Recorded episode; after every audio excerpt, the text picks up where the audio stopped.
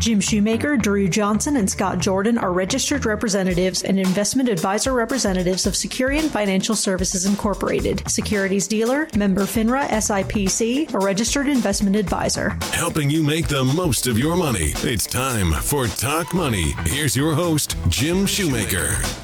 And good morning and welcome to the program. Whether you're a baby boomer or a millennial, it doesn't seem to matter. It's a common concern. It's always money. I'm Jim Shoemaker. Welcome to Talk Money. Well, this morning I have three wonderful guests in the studios. We're going to dive into some, some subjects that you've asked us about and subjects that are extremely important as we go into the summer months. The idea behind the market and what's happening with the market kind of settles down. A lot of vacations, a lot of traveling. So I've asked Drew Johnson this morning if he would help us understand buying bonds, misconceptions about what happens when you purchase a bond or you're managing your 401k and in the portfolio. You have a asset that you know it's called a bond portfolio or a mutual fund or something like that and it's all invested in bonds. Is it safe? That's going to be the question that i'm asking him and scott jordan's here also and he's going to help us put together a summer portfolio. Now, actually, it's going to last in the fall and the winter. The reality is, we're going to try to help you understand how to structure your portfolio in, in the idea behind what's going on in the media, what do we see and anticipate, and uh, some big questions that I think you're going to see that Scott's going to help us with. And in the final part of the program, Dane Williams is here. Would you believe how much lumber has gone up in the last 18 months? Well, guess what? He's got a number for you. And here's the question Have you insured your house? Have you looked at it to see if you've done that remodeling or you had the addition added last year during the pandemic? Have you taken the time to check it out? He's going to answer some questions for us that are extremely important when it comes to your property and casualty insurance. First up, well, Drew, I tell you, guy, I'm excited about having you into the program. Welcome to the show, sir. Thank you for having me on, Jim. Well, let me ask you, Drew. So many people. I mean, whether we, you know, we buy, it's amazing how many people they end up when you say how much is in your portfolio, what's it look like, and they say, well, I'm 50% stocks and 50% bonds. And uh, as you go in through the conversation, ultimately they say, well, I'm in the safety side of bonds you know, it's all safe. You know, that's going to protect me. And, and we do do that. I mean, there's a matter of risk off when we talk about bonds, but there's a misconception about that. So I want you to lean in, help us understand, first and foremost, the misconception that so many people have. I'm in a bond portfolio and I know it's safe. What would you say? Well, I mean, I, I think that's kind of a, a bit of a blanket statement that we can't really make about bonds. Uh, you know, to say that something is safe, it means, you know, we think of it as well, nothing can happen to it. And, Makes sense. I buried it in a tin can in the backyard. Exactly. Well, there's something can happen with that. I can forget where I put the tin can. Right. You can to- you can forget where you put it. Totally. yeah. But uh, but you know, if you think about what a bond is, I mean, a bond is just a contract for a loan, right? Uh, we all engage in in borrowing money and lending money, and that's exactly what a bond is. Uh, it's a promise. Uh, it's a loan that an investor makes to a corporation uh, or to a government or to a federal agency uh, in exchange for interest payments over a specified time. Uh, and at the end of that term, uh, they get the principal back, the original money that they that they lent. And so, both those interest payments as well as that final payment of, of, principal are both subject to risk in the market over time. So when you say risk, so I guess I guess let's talk about this.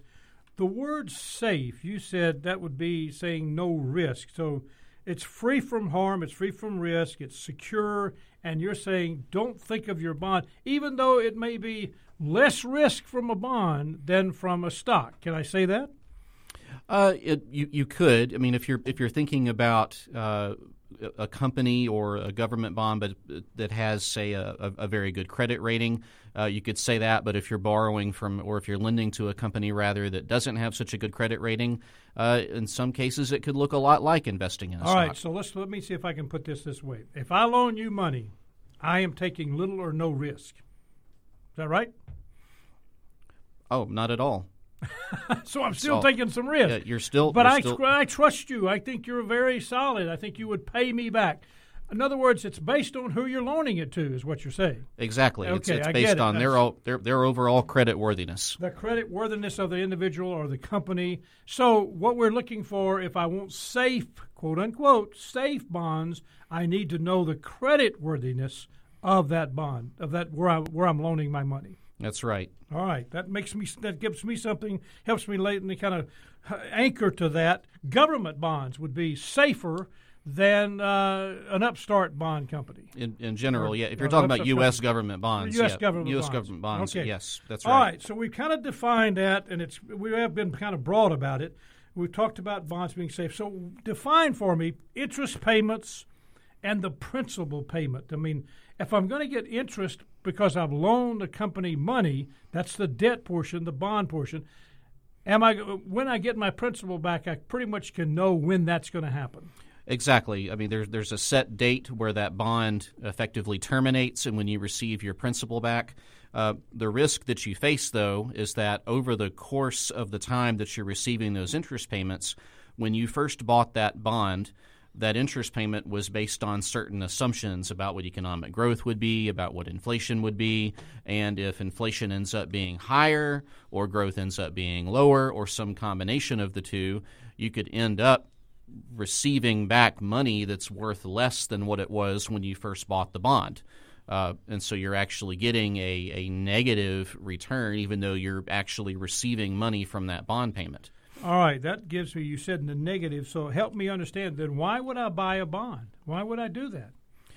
Uh, you would buy the bond because you would want the steadiness of the payments, The steadiness of the interest of the steadiness of the interest okay, payments. that makes sense. So, so if I'm getting a bond that's paying me four percent, I'm getting that on a regular basis. you are paying for that contractual obligation on the part of the borrower to pay you those steady payments. All right, that helps us. If you just tuned in, my guest is Drew Johnson. We're talking about kind of the misconception that a lot of people have: bonds are safe, and that's kind of the, a misconception. They're not always like we would like to say safe. There's no risk. There's risk in every investment that you make, and you need to understand that. So.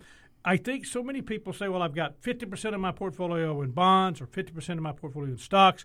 And the reality is, we don't want you to feel that that is a safe per se portfolio. There's risk in everything you invest in, but but I think Drew, you are saying there's less risk if you're buying quality bonds. That's right, if you're buying quality bonds. Now, the thing you have to keep in mind, though, is that you could put together a portfolio today, and, and it could be a whole bunch of different high quality companies issuing their bonds.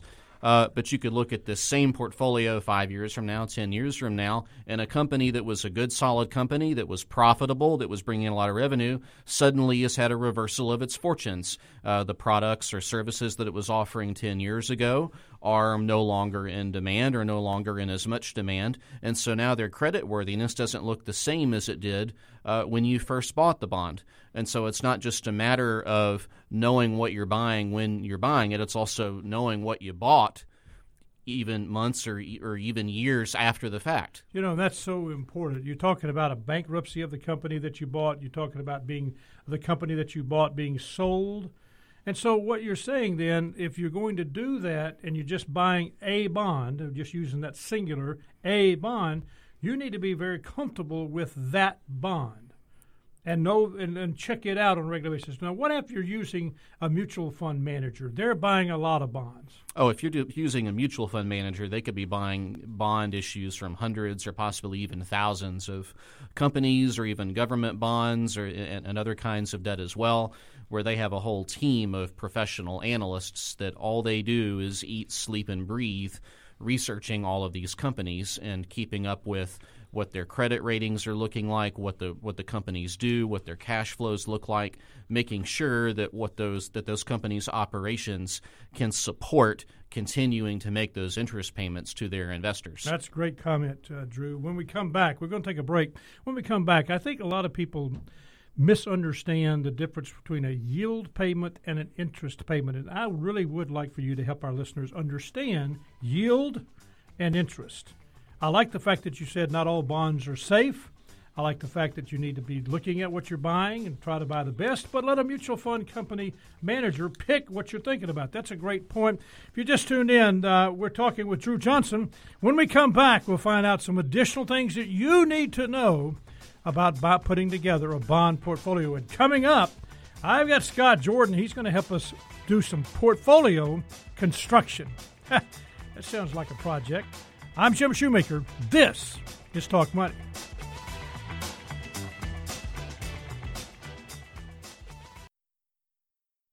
This material represents an assessment of the market environment at a specific point in time and is not intended to be a forecast of future events or a guarantee of future results. This information is not investment advice or a recommendation. Good afternoon or good morning. Boy, I tell you what, I just got up. You know, I don't know what can I say. It's been a long morning. Good morning. Welcome to Talk Money. I'm Jim Shoemaker. You know, we're talking with Drew Johnson, and coming up, Scott Jordan's going to help us to put together a portfolio.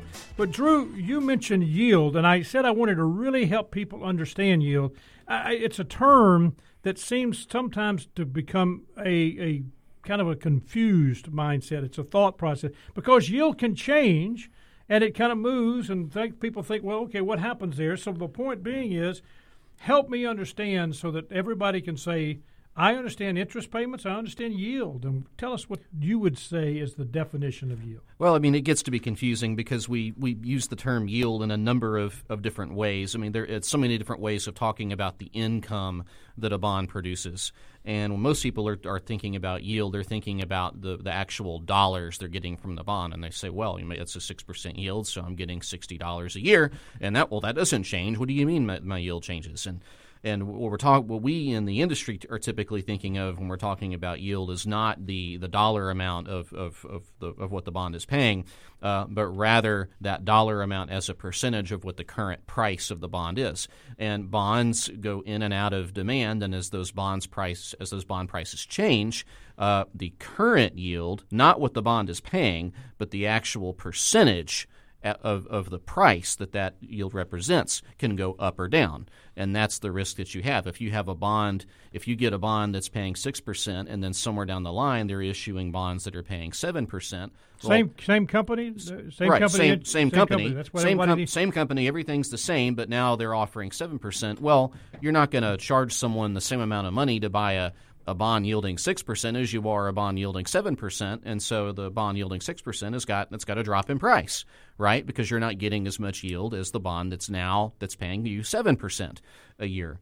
And so the bond prices can change. And so that's what we mean when we say yields change. Not that the dollar amount that the bond's paying you changes, but that the percentage of that uh, income uh, as uh, of the price can change over time. I think you've done a good job with that. Should people be concerned about yield when it changes? I mean, you very descriptively said if I'm a company, I offer you a bond at 6%, Scott comes in later on and offer him one paying 7%, your bond has to change to make it equal. I mean, it's it's definitely something that you have to be aware of. I mean, people, if they buy into a bond portfolio, they may come into it with the misconception that they're not going to see their uh, their account values fluctuate, and they are. Uh, bond yields change all the time.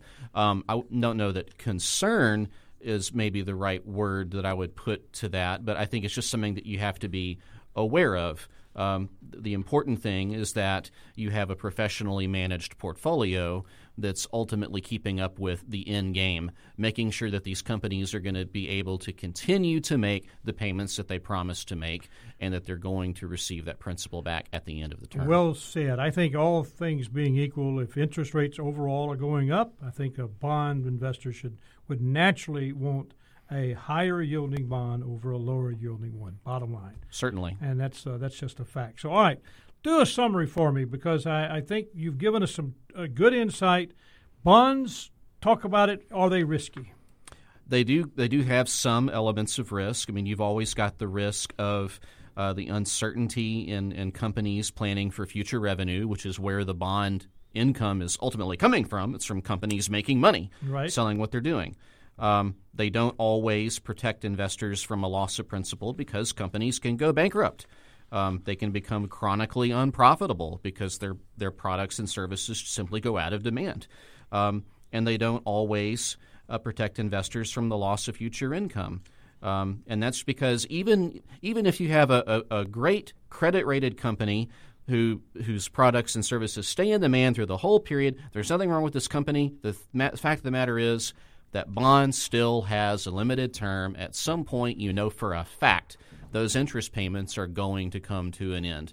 So even the very best bond has that built in risk of the loss of income. Well, that's a great explanation.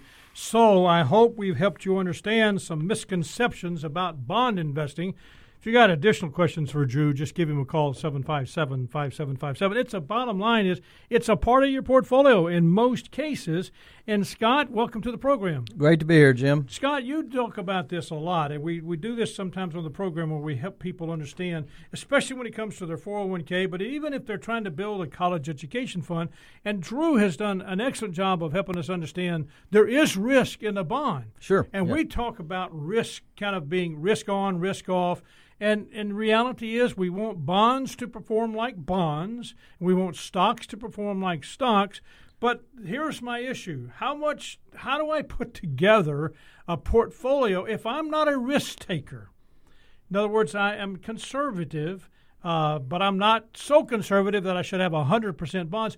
Talk up to me about putting together a portfolio that I can live with.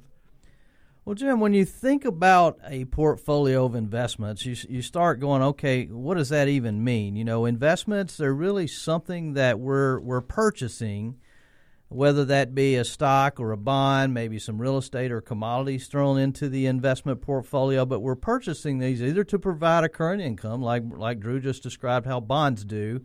Uh, also, dividend paying stocks would fall in that category, or we're buying something that we hopefully can sell at a higher price at a later later date. So we're essentially buying future cash flows for those future needs that we may have. You mentioned college education, financial independence, you know, whether you're trying to pay down debt or maybe you have some charitable goals. Whatever those goals are we're trying to accomplish, we're investing in these assets in order to try to be able to either get current income on, on them or sell them at a higher price in the future to meet those goals. And so those those assets have different risk and reward characteristics. So as Drew mentioned, you know, when you talk about really safe like government bonds, those have different risk characteristics than than say stocks, equities or maybe real estate. And by combining those assets together, you can design a portfolio that has a high probability of hitting the rate of return you need while also hope, hopefully lowering some of that risk or volatility. Okay, I understand that. Lowering risk and volatility, but getting the job done. So, when we do this, this is something that I think so many people, they have to do it themselves. We guide them through that a lot. But before you dev- design an investment strategy for someone where you're putting together the, the portfolio, I know you have to do the, the client, you, all of us have to come together – and when we are choosing a portfolio, there's some things you have to do. Guide us through some of those ideas of what we're talking about. I mean, conversations around, you know, what's important. I know that's important that we do. This is a critical step, I think, to to being a successful investor. Is is we always talk about a long term perspective, and and what we mean by that is really really getting clear about that why. Why are we doing this? You know, we're going to have a conversation with our clients about their goals, their dreams, what they're trying to accomplish, uh, then we help them get organized and say, okay, here's where you're trying to go. You know, let's look at where you are now and what it takes to get to where you're trying to go. That's the financial planning we do, and I think that's a critical piece because you can you can quantify some of those goals. You can put some numbers around that and start to to make some assumptions and make some forecasting to look at okay, what does it take to hit that goal and what type of a portfolio do I need or what type type of a rate of return am I trying to accomplish in order to hit those long-term goals. Now, that's important to do in the beginning so that you can stay steady and stay with the program when times get tough because we're going to go through, you know, life storms happen. We're going to go through those. And having that long term perspective, having those goals clearly defined, having that long term investment strategy built around those goals can help you weather those storms. So, when you talk about this, you're talking about a conversation about defining your goal. I think that is so critical and so important.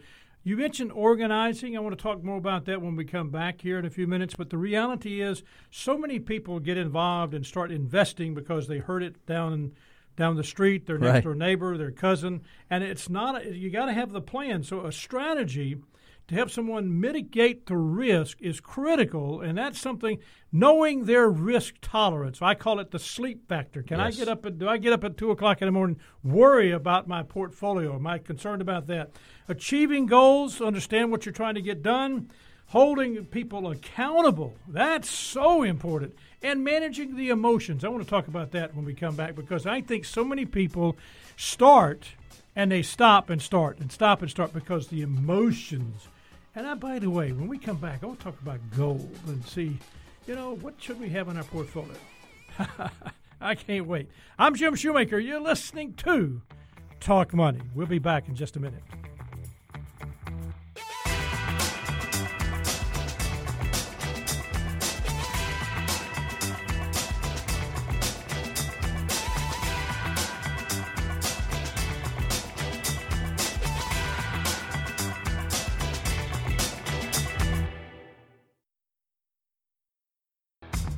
Past performance is no guarantee of future results. Investments will fluctuate and when redeemed may be worth more or less than when originally invested. The S&P is an unmanaged index of 500 large cap stocks. Investors cannot invest in an index.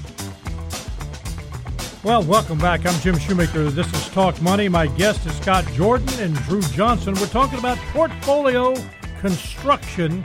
It's kind of putting your 4- 401k together, understanding there's a lot of stuff going on. The market has been running hard. Some people are predicting that we're going to have a correction. Okay, that's fine. Emotions get involved in it. And what what Scott shared with us, and I think so critical that we have to have a conversation with with the person. I mean, when you start investing, you've got to have an inward conversation inside your head. What are you trying to do?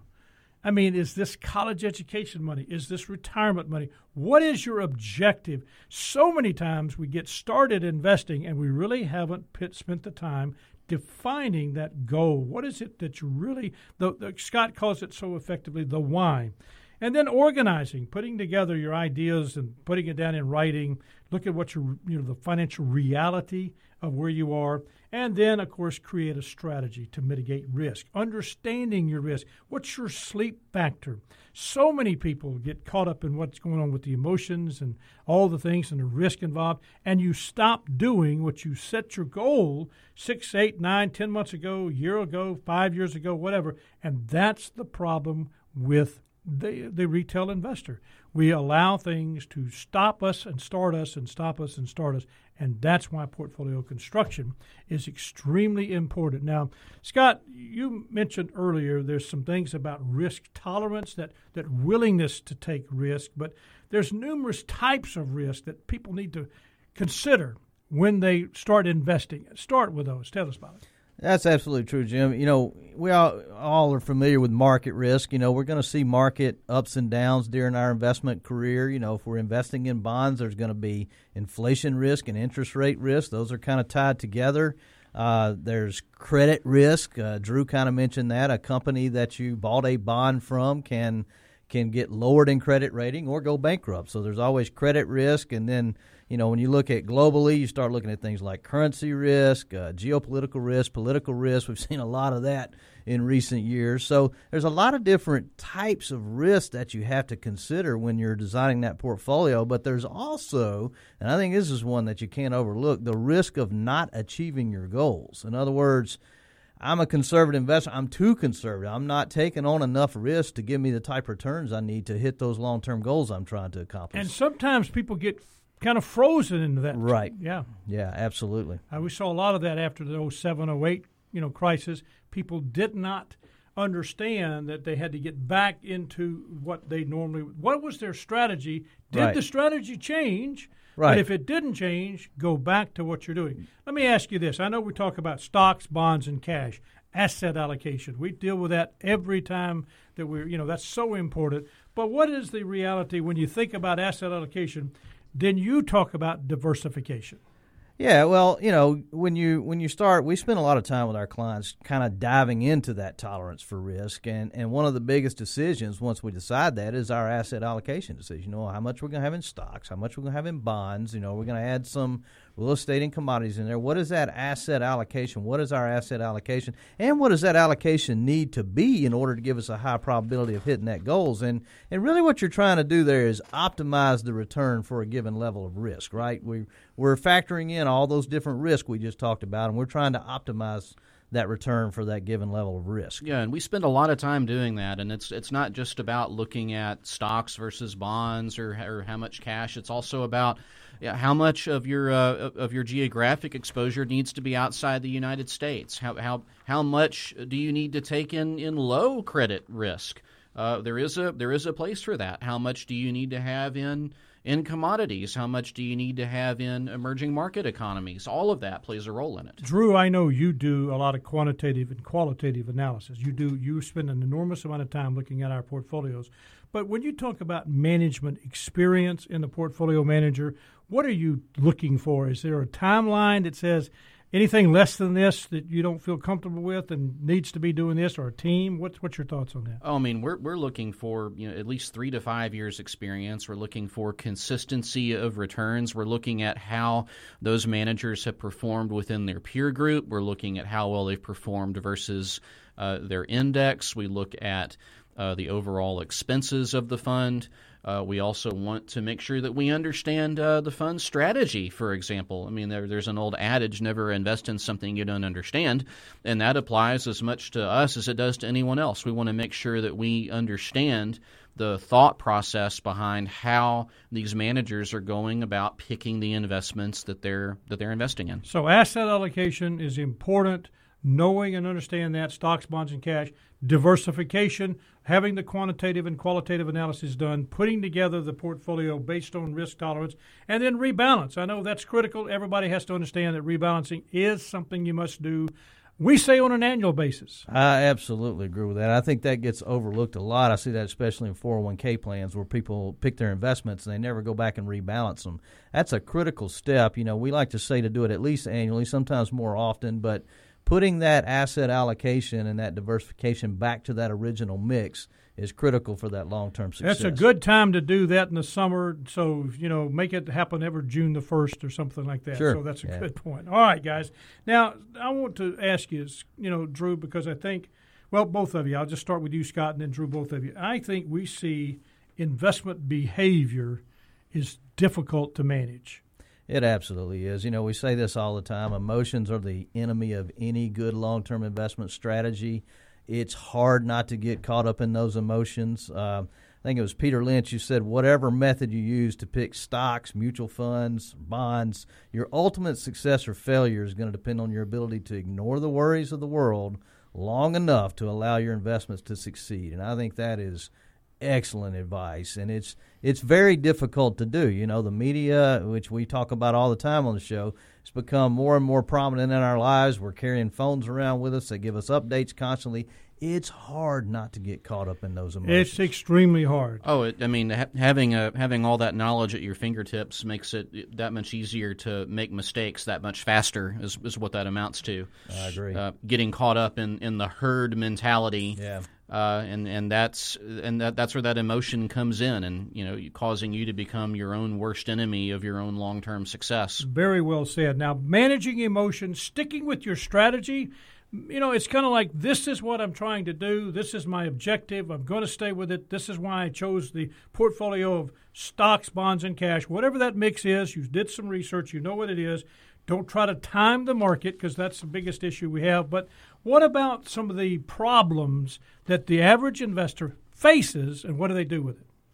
Well, I think you know. First of all, I would say you know we talked about the emotions. We talk about it's hard to stick with that strategy. That's easy to say, uh, you know. But again, if your goals haven't changed, you know your long-term investment strategy shouldn't change. Stick with that strategy.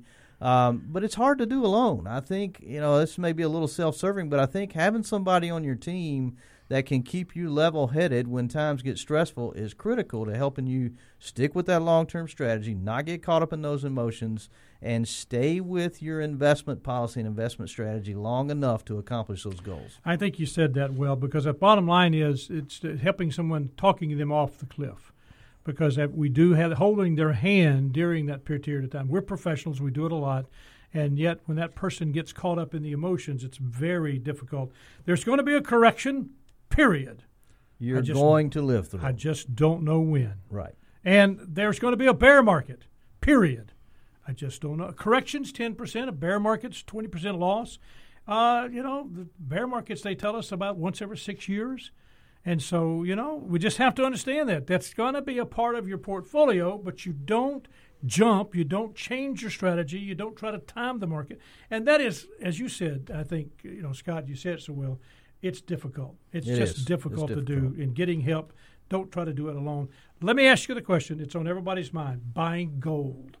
You know, the idea behind, and I know we talk about buying gold, we talk about having it in a portfolio, but just a small amount, and usually not being gold bars or gold coins, something you're having to store, but something that is invested by someone buying stocks in gold, and gold mining or something. Uh, We tend to see an uptick in advertising and, and talk about gold during times of fear when fear gets heightened, and that's that's kind of going back to one of those emotional decisions. You start seeing an ad that the market's going to fall apart, the world the world's going to fall apart. You better put your money in gold.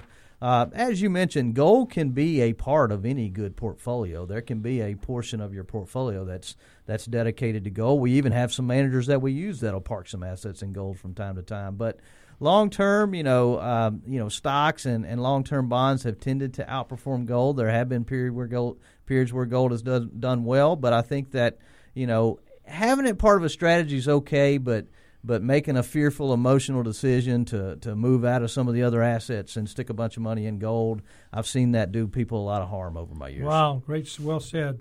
If you just tuned in, we've been talking with Drew Johnson and Scott Jordan. We're talking about portfolio construction. If you'd like to talk to these guys, 757 5757. When we come back, we're going to find out is your home insured for the correct amount? Believe it or not, a lot has changed. You don't want to miss this. Dane Williams, he'll be with us when we come back. I'm Jim Shoemaker. This is Talk Money.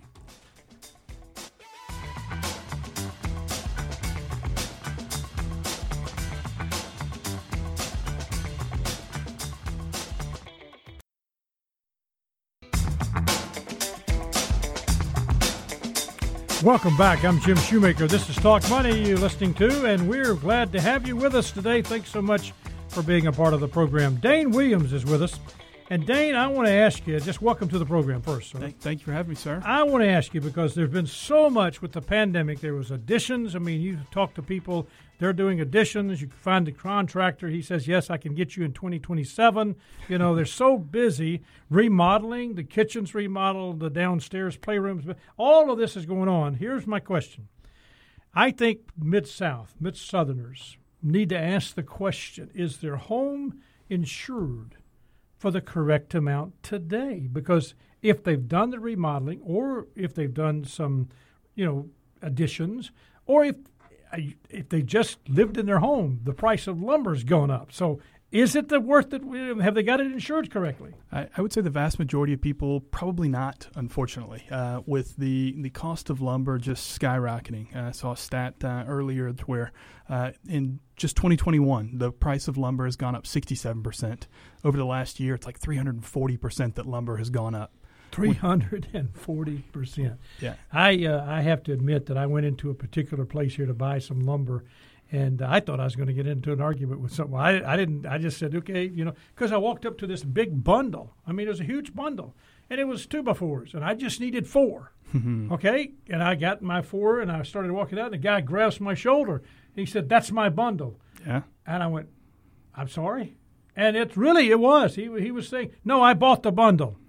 And I'm going, okay, yes, sir. I'm sorry, I didn't know it was your bundle.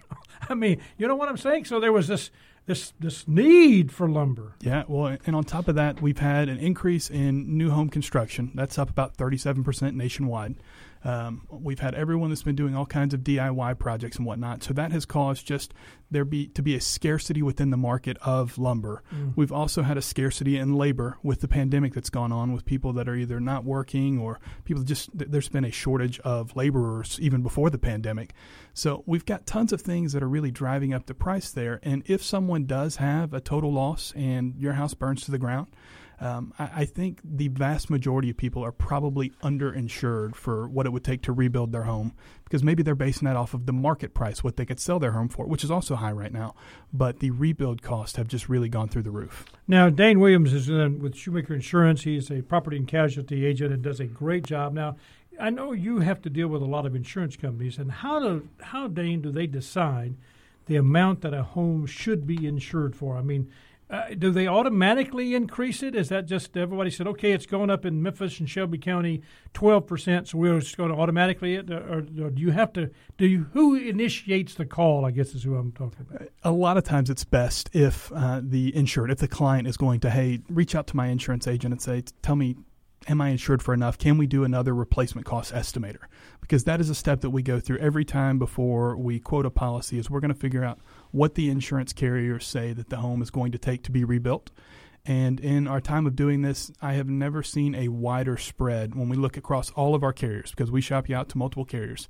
And we can put in the exact same facts figures, the exact same finishes, square footage, everything about a house into all of our carriers. And I have never seen a wider spread between what some carriers will say it costs to rebuild and others because honestly, there's so much volatility in the market right now with labor and materials that they're all kind of guessing.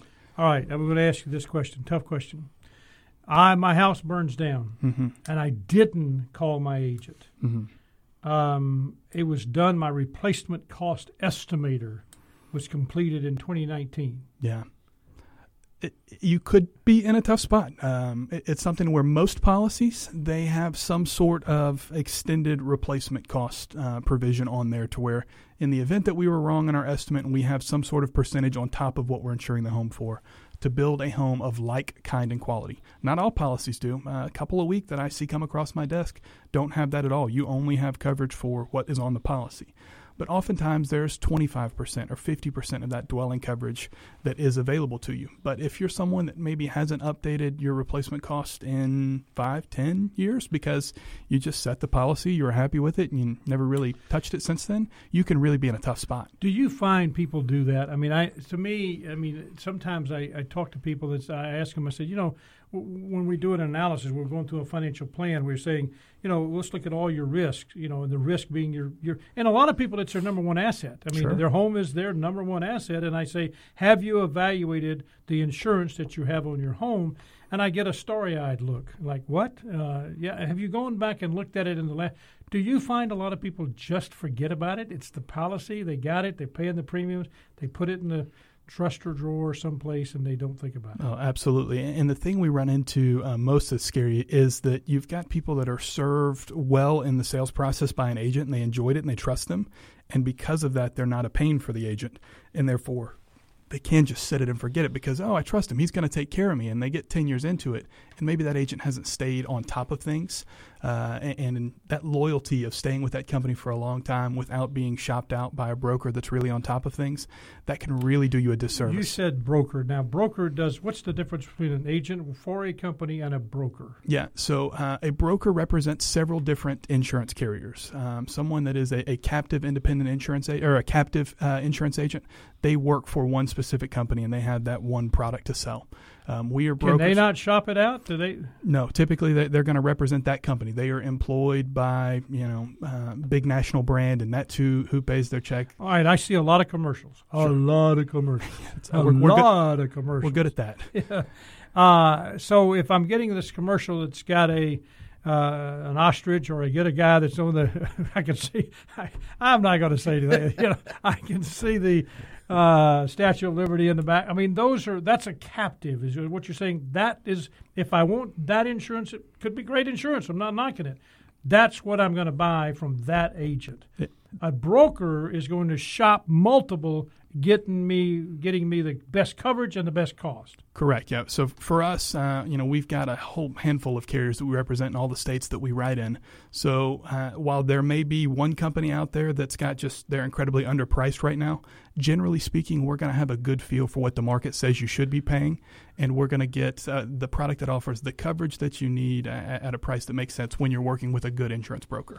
All right, we were talking about this volatility in the price, the fact that homes have gone up and you know the cost. So, how well has insurance companies kept up with this volatility in the price of labor, building materials, all that. I mean, do you see that they they've stayed with it and they've done great, or would you give them a less than a C grade? Yeah, I would say they've not done great. Um, just because ideally the situation we're in is a temporary thing, right? Uh, and that labor and material prices do stable out soon. Um, but as we're kind of working through that, insurance companies are hesitant to to make some of those changes because it is going to result in a higher premium. And uh, when they do that, it's not crazy to imagine that there could be policies walking out the door to someone else cheaper at that point. So if it's just going to be a temporary thing, oftentimes they have not uh, made the dramatic uh, impact that is, the change rather that is going to impact their their premium prices. You know, I've heard people say a lot of times I had a terrible experience when my house burned or uh, you had wind damage or something, and then I've had people that say, "Oh man, they handled it like like a champ." I mean, it was great. Uh, I've actually had a building to burn and we had to go through some things. But you know, it, I mean, it, it is kind of according to who you work with and how you go through that process. How does an insurance company calculate this the payout eh, of a total loss? Uh, or you know, I mean, give us an example of how that structurally happens. Yeah, so there's an insurance adjuster involved that's going to come out and take a look at the damage. And that's and not your agent, right? Correct. It's going to be someone that specially works in that area and uh, they are going to come up with a scope of loss. This is all of the things that are damaged. This is what the market says it's going to take to repair and replace it. They develop that, and from there they kind of spit it out. There's industry standard software that they all kind of use, so uh, they're going to really map out your house, map out the damaged area, and spit out the numbers that are regionally specific. They all kind of use the same stuff there. All right, so I get that done. Does the agent stay with me through the process, or does the adjuster? So the adjuster is the one that is writing the checks through it. Uh, for our clients, one of the things we do is please let me know if something's not going well. If you need me to translate something for you, please uh, let me be as involved as you'd like. I, have got a background in working claims prior to starting at Shoemaker, so it's something where we are able to add value there. But more times than not, the agents are not involved in claims. All right, last question: What kind of protection is in place for homeowners that are worried yeah. that because of all this going on? What happens if a disaster strikes? So there there are some places that do some companies that have that extended dwelling coverage, uh, but if for some reason they're not insured high enough, you can be in a tough spot tough spot meaning you got to deal with it. Yeah, you're going to have to build a lesser house. All right, that makes sense. You've been listening to KWAM, the mighty 990, FM 107.9 and AM 990. I want to thank my guests, Drew Johnson, Scott Jordan, and Dane Williams. They've been here. They're from Shoemaker Financial. If you'd like to talk with either one of these guys, 757 5757. My guest next week, David Rochester. We're going to take charge of that 401k you've been worried about. Steve Anderson's going to talk about common investing misconceptions. You don't want to miss that part. That's Wednesday at 9 a.m. and again on Saturday morning at 10 a.m. right here on KWAM, the mighty 990. If you have questions, send them to talkmoney at shoemakerfinancial.com. Thank you so much for listening. We're here every week helping you make the most of your money. I'm Jim Shoemaker. This is Talk Money. Jim Shoemaker, Drew Johnson, and Scott Jordan are registered representatives and investment advisor representatives of Securian Financial Services Incorporated, securities dealer, member FINRA SIPC, a registered investment advisor.